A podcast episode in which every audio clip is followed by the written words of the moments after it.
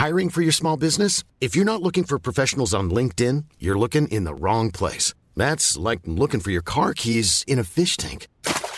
LinkedIn helps you hire professionals you can't find anywhere else, even those who aren't actively searching for a new job but might be open to the perfect role. In a given month, over 70% of LinkedIn users don't even visit other leading job sites. So start looking in the right place. With LinkedIn, you can hire professionals like a professional. Post your free job on linkedin.com slash people today.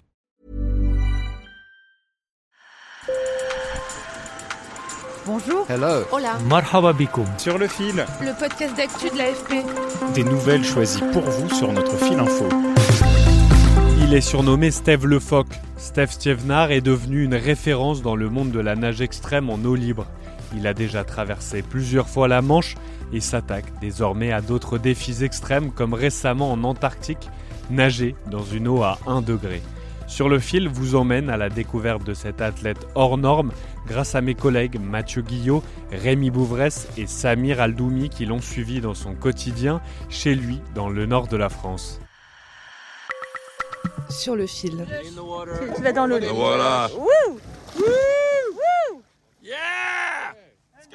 Sur ces images envoyées par l'équipe de Steph Stievenard, on voit le nordiste de 46 ans nager dans une eau à 1 degré. Je vous invite à penser à la dernière fois où vous avez tenté de vous plonger dans une eau froide, par exemple à moins de 16 degrés en plein hiver, ou quand votre chaudière était en panne. Mais là, on parle d'une eau qui se rapproche de celle du glaçon. Cette nage en Antarctique est le dernier défi relevé par l'homme Fox. C'était fin février.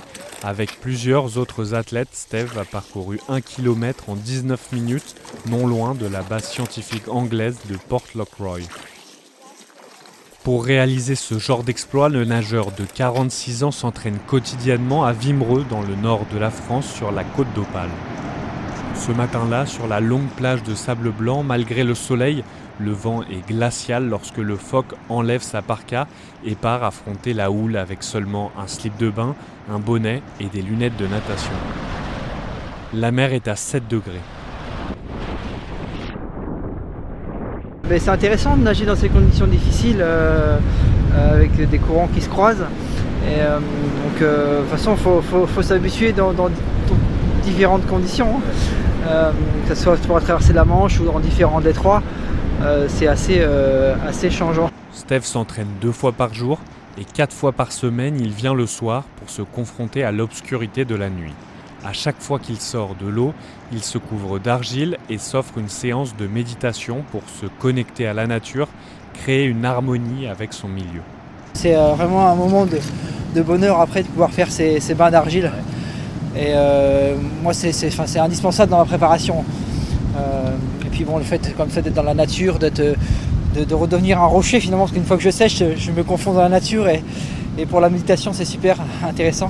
Steve est entraîné par une légende, Kevin Murphy, surnommé le roi de la Manche, 34 traversées à son compteur. Et la routine d'entraînement qu'il a créée pour Steve a porté ses fruits.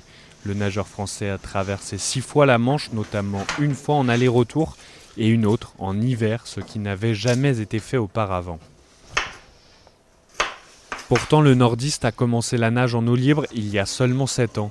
Cet ancien passionné de course automobile et de marathon change de vie après une rupture amoureuse. Il passe un an à la dérive et vit même dans un hangar avant d'être sauvé par la nage en eau libre. Pour réussir dans ce sport, il a dû changer de physique. De 63 kg, il est passé à 110 sur la balance. Dans mon sport, le, principal ennemi, c'est le froid. Donc euh, à l'époque, j'étais assez, sec. Donc j'ai dû prendre du poids pour résister au froid avant tout. Avant, de parler d'effort, on parle de résistance au froid. Donc d'avoir une alimentation euh, à base de bons gras pour euh, bah, augmenter mon poids. Parce qu'on parle beaucoup de personnes qui veulent perdre du poids, mais peu de celles personnes qui veulent prendre du poids. Pour financer ses défis, l'athlète est désormais sponsorisé par Helio, une entreprise spécialisée dans les travaux de rénovation énergétique. Outre son régime alimentaire, il utilise d'autres techniques pour se confronter tout le temps au froid. C'est une quête permanente de, résistance au froid. La douche est dans le jardin.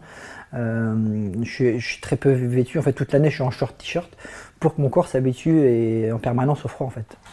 Alors, euh, nos ancêtres sont passés des périodes glaciaires. Hein. C'est dans, dans, notre ADN, dans nos gènes. Donc, euh, c'est simplement nos modes de vie d'aujourd'hui qui font que tout est aseptisé, on est surhabillé, surchauffé. Mais on a tous j'insiste bien, on a tous ces capacités à résister au froid. Originaire de la Somme, Steve a connu depuis très jeune les traversées du Channel. Alors ça a toujours été un rêve d'enfant de traverser la Manche. Euh, mon grand-père euh, m'a emmené voir les départs qui se faisaient de France à l'époque. J'avais 5 ans et euh, toute ma vie, j'ai, eu beaucoup, toujours beaucoup d'admiration pour ces nageurs en fait. Quand je les voyais partir en huile de vaseline, au début, j'avais pas compris. Je crois qu'ils faisaient une course dans la baie et mon, père, mon grand-père m'a expliqué qu'ils allaient d'un pays à un autre. Euh, dans les yeux d'un enfant, ça, ça m'a toujours marqué. L'homme phoque, qui s'implique depuis longtemps dans la lutte contre la pollution plastique notamment, est porté par les rencontres qu'il fait au long de ses traversées. Comme lorsqu'en juin 2023, il parvient à relier les 120 km qui séparent l'île de Catalina à Los Angeles en Californie en nageant pas moins de 51 heures non-stop.